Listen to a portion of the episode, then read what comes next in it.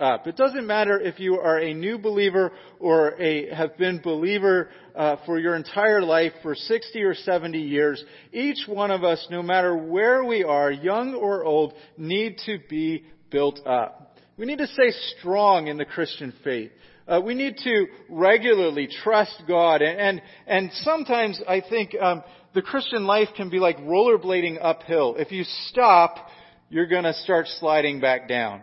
If you stop making that effort, if you stop praying, if you stop reading your Bible, if you stop attending church, suddenly you are going to slide back in your faith. You're going to encounter periods of weakness. Christians regularly need to be strengthened.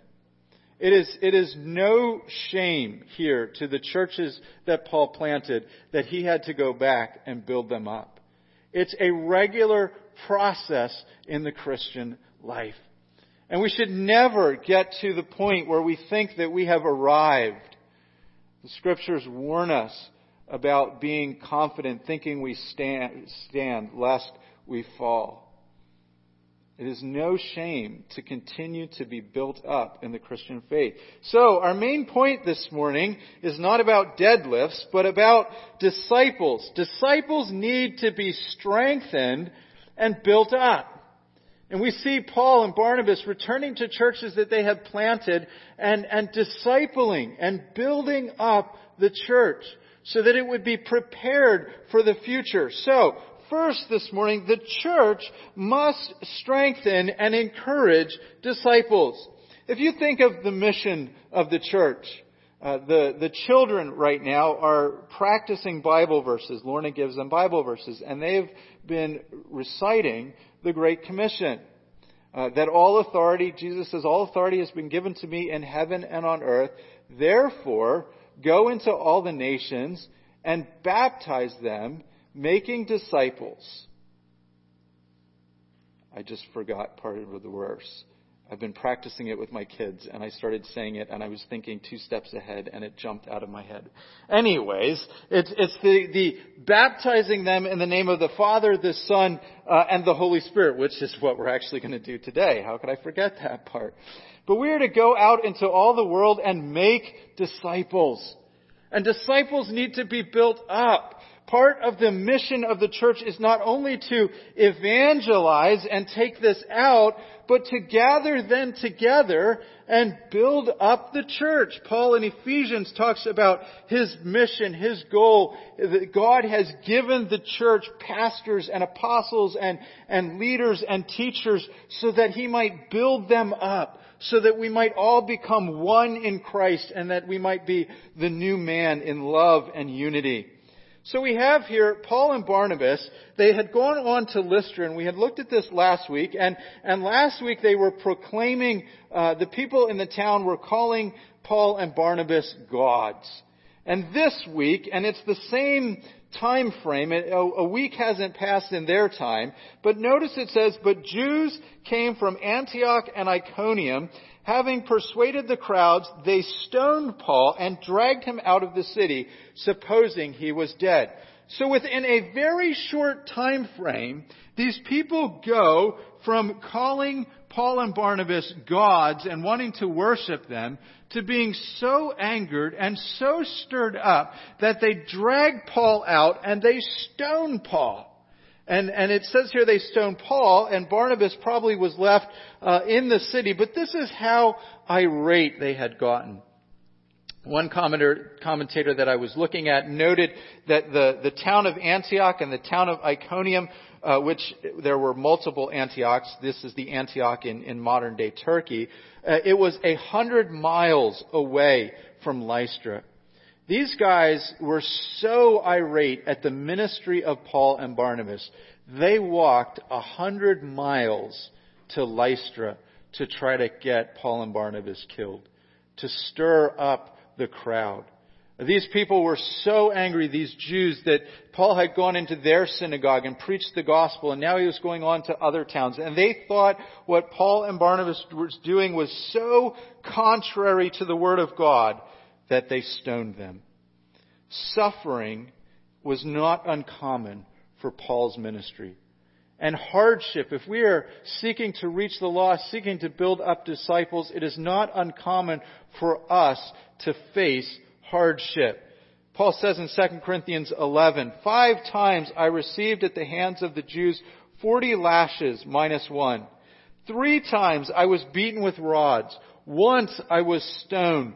Three times I was shipwrecked. And A night and a day I was adrift at sea on frequent journeys, in danger from rivers, in danger from robbers, danger from my own people, danger from Gentiles, danger in the city, danger in the wilderness, danger at sea, dangers from false brothers, in toil and hardship through many sleepless nights, in hunger and thirst, often without food, in cold and exposure. And you'll notice in our passage, when it's, when they stoned him, it says that they, supposing that he was dead. This really is the grace of God here at this moment. That they would look at him and, and, and assume and think that he is dead. He probably passed out or was in some kind of unconscious, but, but his breathing was, was shallow enough that wherever he was standing, or wherever they were standing nearby, they, they thought he was dead. He looked like he was dead. It's the grace of God that they didn't go up and, and check more carefully. It's the grace of God that they left and, and went away immediately thinking that he was dead. But you'll notice he isn't dead. In verse 20, he, Paul and Barnabas then are going to go on together to Derbe. But it says, when the disciples gathered around him, he rose up. Meaning, meaning they gather around. I, I think they're probably thinking, okay, we got to take Paul's body. We're, we're going to have to bury him now. And, and they gather around him and they come to realize he isn't dead by the grace of God and he uh, begins to, to get up. And I doubt that he just popped right back up super excited. I mean, he was sore, achy. I'm sure he was black and blue, broken bones. I mean, just, just horrible. Uh, we think that later in Paul's life he was probably uh, very crippled uh, because of all the suffering uh, that he had gone through. And you can imagine just uh, what it can do uh, to your body. It says he rose up and he entered the city, and the next day he went on with Barnabas to Derbe. Uh, I don't know about you, but I think if I was in uh, this situation, one, I wouldn't go back into the city, and two, I probably wouldn't go on with ministry. I'd be like, well, I did a good job here. I've reached a few cities. It's time for me to hang it up. I'm, I'm good. You know, I don't, I don't need to be stoned or beaten anymore. Now he goes into the city and, and I'm assuming that, that he probably goes into the house of some Christians and they probably attend to him and care for his wounds. As near as we can tell, he didn't just go back and evangelize right in that city. But it does say the next day he went on with Barnabas to Derbe and they're going to go to Derbe and preach the gospel in that city. Paul has an incredible boldness that comes from the Lord. And when he's persecuted in one city, the Lord gives him the boldness uh, and the courage to go on to the next city and share the gospel. I think that's a, a good little lesson for us. You know, sometimes you share the gospel with someone and they maybe they really shut you down. Maybe they get really angry at you. Maybe they, they don't want to talk to you. Maybe you, you lose a friend over it. Now, that, that's not near the kind of persecution Paul encountered, and I wouldn't even call it persecution.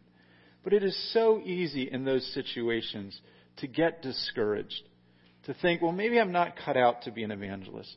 Maybe I shouldn't share the gospel so much. I, I try too hard, maybe. We need that boldness that when someone rejects the word of God that we give to them, that we would have the courage to maybe keep trying with them.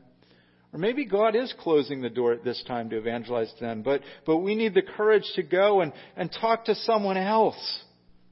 The Lord has people out there that He is calling to Himself, and He wants to use us to share the gospel. Notice that they continue to make disciples, they continue to evangelize, and then they return to strengthen the churches.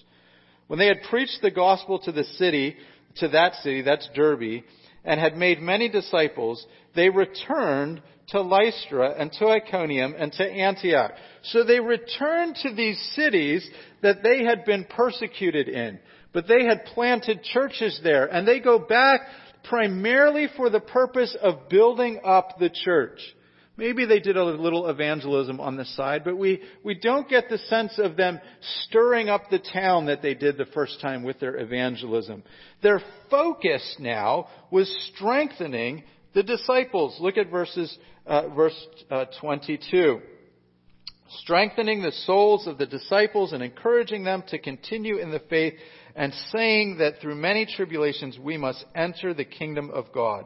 And when they had appointed elders for in every church with prayer and fasting, they committed them to the Lord uh, in whom they had believed.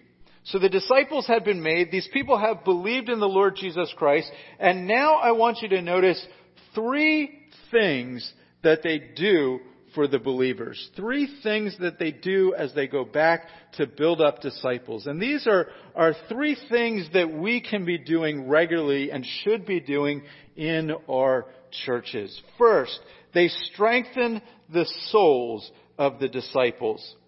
Believers need to be fed in God's Word. This is why my practice is we preach through sections of the Bible. You, as a believer, need to be fed in God's Word. You wouldn't, as an athlete, work out and then never eat. Athletes eat a lot. They eat two, three, four thousand calories a day, which if the rest of us ate that much, we would just get really big and bloated. But they're working out and they need that strength and so they need to eat. The, the Christian life can be fraught with difficulties. We need to be strengthened. We need to be encouraged. We need our souls ministered to. The, the church is to nourish believers and feed their hearts. Help them to fall more in love with the Lord Jesus. Give them an equipping, not just so they know what to do when they go out, but, but so that spiritually, inside themselves, they are nourished and strengthened and built up. Oftentimes, I think the, the Christian experience uh, can kind of be like uh, a honeymoon period when you first become a Christian. You know those first days of marriage, for those of you that are married, where, where everything is new and everything is exciting and, and your spouse, I mean, they can do no wrong. They leave dirty dishes out. Oh, that's okay. We're in love. They leave socks on the floor. Oh, he's just such a wonderful husband. And, and there's that, the, there can be, when you're a new believer, that overwhelming joy. Jesus saved me. This is awesome. This is, this is amazing. You just want to shout it out to everybody. How awesome is God? And then maybe a trial comes, a little bit of hardship, some, some difficulty. And, and in your Christian life, you can, you can suddenly feel like you've gone from that mountaintop experience to sort of that, that low, like, oh man, this is rough. Is God really there? Is He really hearing my prayers? Maybe you're not, you know, you're not walking away from God, but suddenly the reality of life sets in. It's kind of like the second year of marriage. Those dirty dishes, those stinky socks, Oh, this is horrible. He's awful. Why did I even marry with him? Why do I live with him? And, and then, you know, third, fourth year things get normal and you realize marriage has its ups and downs. For, for us, and I don't want to betray any, any secrets, but the second year of marriage, we had, we had probably more fights than we've ever had. Uh, we had to learn how to fight. We had to learn how to live together. Suddenly, the the the, the starry-eyed, rosy glasses just kind of not not that we weren't in love, but but some of the reality of life just set in. And said, oh, we got to figure out how to live together. We got to figure out how we use the toothpaste. Do you go from the top or do you go from the end? We got to figure. I got to figure out. I got to remember to put the toilet seat down. You know, all of those things that create tension. Christian life can be like that. And when you go through those phases, you need to be strengthened. You need to be built up. Sometimes an older spouse will tell a young married couple when they first have one of those first fights, this is normal. Now you don't want it to go on forever. You got to learn how to solve them, but but it's it's normal. Don't don't freak out. Don't go see the lawyer and think you're on this path to divorce. There, a fight is normal. Sometimes an older Christian has to tell a younger Christian, you know, it's okay that you woke up this morning and, and you didn't feel excited about the Lord. That, that can be normal. We have some ups and downs. It's okay that you had this moment where you struggled with trusting God. Now, you want to turn to God, but, but those are normal temptations, normal experiences of the Christian life, and need to be reminded that when hardship comes, to turn to the Lord. So, again, Christians need to be strengthened. Christians need to be strengthening the souls of the disciples. Maybe there is someone in your life, particularly if you've been a Christian for a while, that you can come alongside someone who's been a younger Christian and just encourage them. Or maybe just on a Sunday, there's someone here that you can just make sure you say kind words to people. You don't know what the person has been through through the week. Maybe they've had a bad day. Maybe it was a real hardship just to get out to church. Maybe they're wrestling with something internally and you're just saying, you know, I'm so glad you're here today. It's wonderful again to see you. I'm glad that we can gather together in the house of the Lord. That might encourage them. Or you see a, a mom come in and she's carrying the toddler and she's got the diaper bag and, and, you know, the kid's hair is a mess and maybe her hair is a mess and her blouse, uh, the collar is turned up and, and, and rather than saying, you know, oh, well, what, what did you come dressed to church? Like maybe it's, we're just glad you're here. I remember when our kids were little, it was hard for my wife sometimes to get them. I was always focused on Sunday and the sermon, and she's like dragging them into the church. And it was, she had days where she was frustrated. We need to encourage people. Maybe someone's been through something. Maybe someone's suffered a loss recently. Maybe someone has, is going through a tough time at their work. Encourage one another. Strengthen the souls of the disciples. Then, second, they encourage them specifically to remain in the faith. They encourage them to remain in Jesus Christ. It can be a real temptation in real hardships to walk away from the Lord. Maybe you're lucky and you have never been through that kind of hardship. Count it as the grace of God. But it is not uncommon for a Christian to go through such a low spot, such a hard spot, that they, at least in the back of their head, ask themselves, or maybe Satan even prompts that thought, why do you go to church? Why believe in Jesus? Why do you do this Christian thing? Look at all these unbelievers out here who, who don't worship God, and, and things are going really well with them. And you worship God, and look at all the trouble you have. The temptation can be the flesh, it can be the devil, but it can be to walk away and say, Why do I do this? Why bother? And if we listen to that in our heads, it grows. We can feed it in a sense. We need to hear encouragement to remain in the faith. A Christian going through their first hardship can be tempted to walk away or give up on their faith. And Jesus warns us about this in the parable of the sower.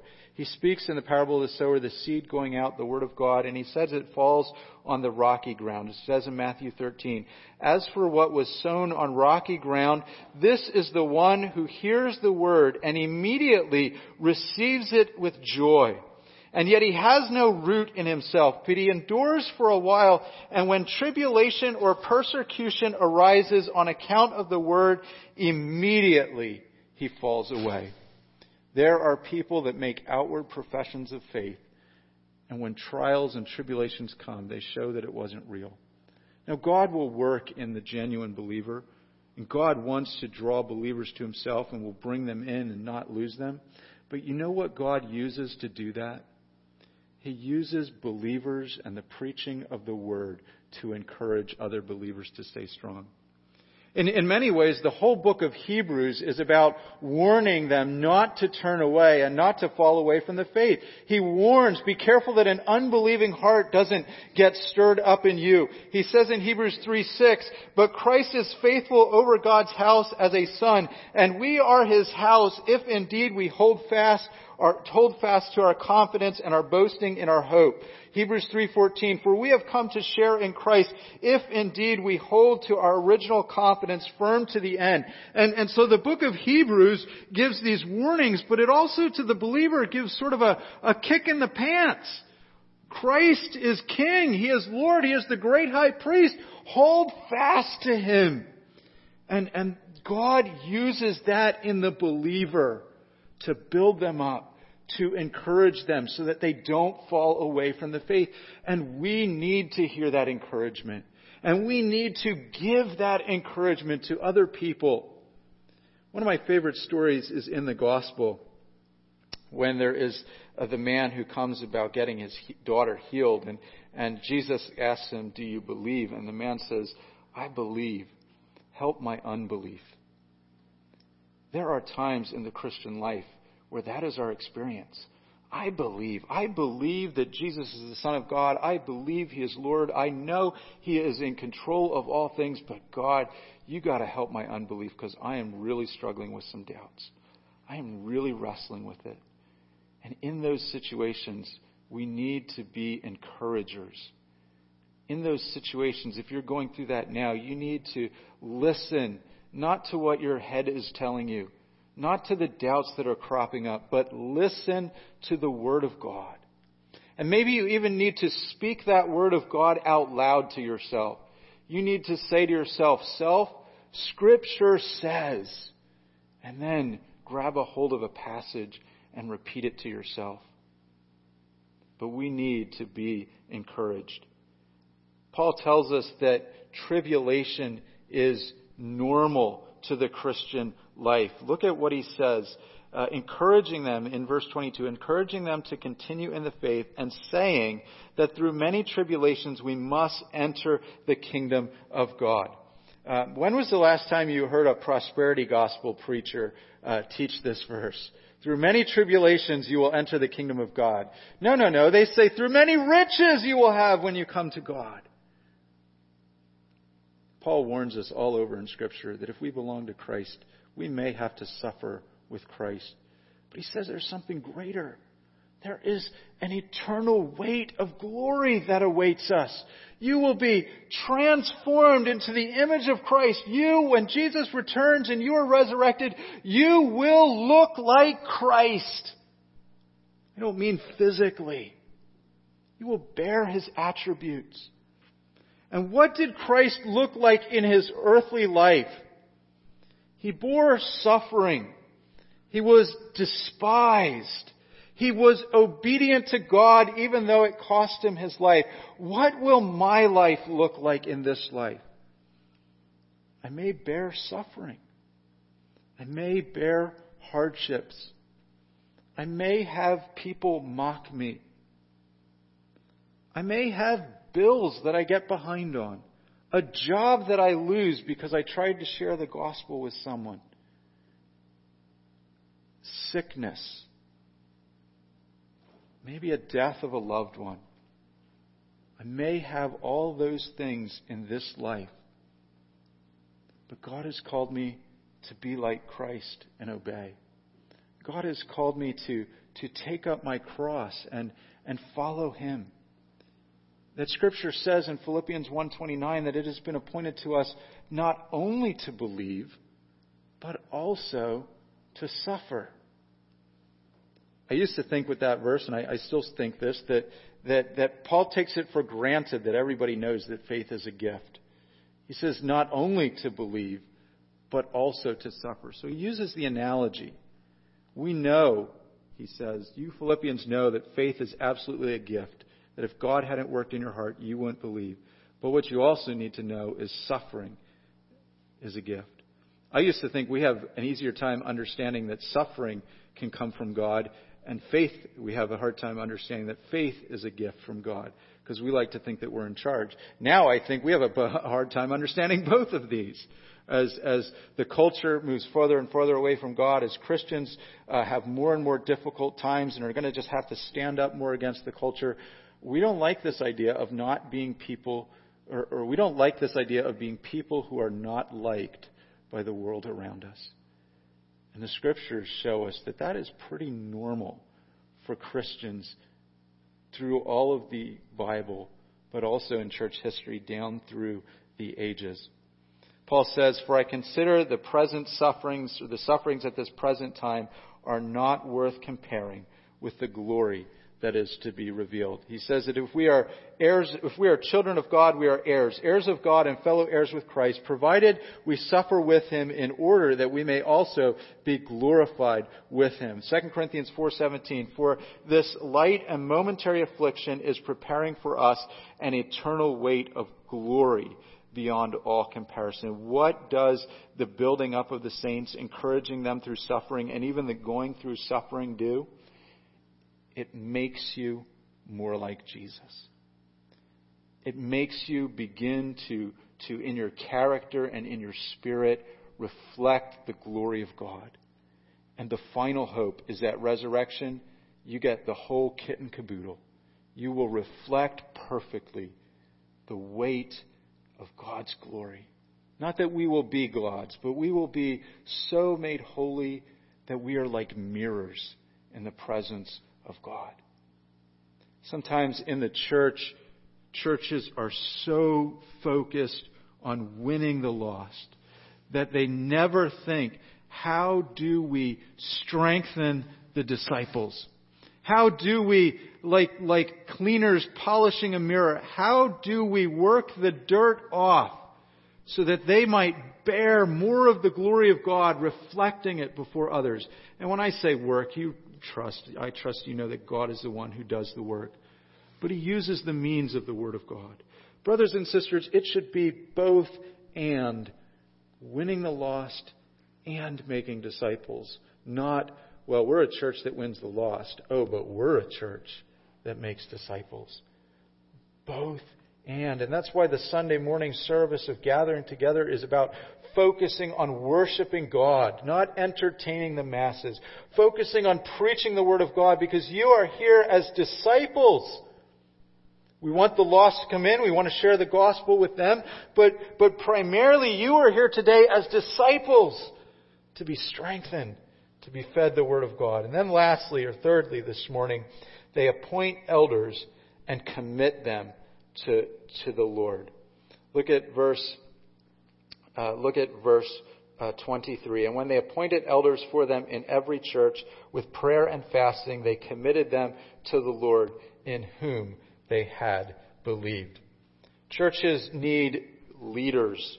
Churches need uh, men of God called to be elders who can handle the Word of God, who can shepherd the flock, as, as another analogy in Scripture. How is this encouragement going to go on after Paul and Barnabas leave? Who is going to watch over that, that Christian who is, who is struggling like a, like a sheep that wanders out from the fold and, and, and stops coming to church or, or struggles in their faith? Who is going to check in on them and feed them spiritually and kind of, kind of like a mother, you know, nurse them back to health and, and heal up some of those wounds? On the one hand, everybody in the church should be involved in doing that. On the other hand, and specifically here, God appoints elders who can handle the Word of God, who know how to help people with their spiritual problems, so that the, the, the disciples, the church, is continued to be strengthened and built up. You see in Acts chapter 20, Paul talks to the elders at Ephesus and he gives them commands and, and to shepherd the flock, to minister the word of God, but he also gives them warnings as well that, that false teaching shouldn't come in. As a church and through the various things that we've been through right now, uh, I'm one of the elders as the pastor, and we have two other uh, interim pastors who hopefully they'll, they'll be able to visit sometime here again soon, who have kind of kept tabs uh, on the church. But the goal, the goal is to watch God call up and raise up men inside the church who can help us and shepherd and be spiritual leaders, examples, helpers when it comes to teaching the Word of God, faithful when it comes to, to reaching the lost or helping uh, struggling Christians. And let me just leave that to you as a prayer request. Pray that God would give us a clear leading as to who and when those future elders, uh, who they might be, and when uh, God is ready to, to step up people into those roles. What we don't want to do is we don't want to use human techniques to say who could be the last, best leaders in the church. Oh, you're really good at running a business? Well, you can probably run the church. We want people who know their Bibles, people who have a heart for other Christians. Because that's what the church does. It builds up disciples. Let's close this morning in a word of prayer. Our gracious God and Heavenly Father, Lord, we just thank you for this day and pray that you would bless our time as we as we gather here today to do a baptism and to welcome in new members. May this just strengthen us, encourage us as we have seen in the last year or two just the work that you have been doing. We pray that this would give us just a boost of confidence in you, that you would get all the credit. And we ask that you would uh, continue to work, continue to bring in families and young people. And maybe there are people that you would have us invite and try to be evangelistic to. Lord, lay those people on our hearts as well. In your name we pray. Amen.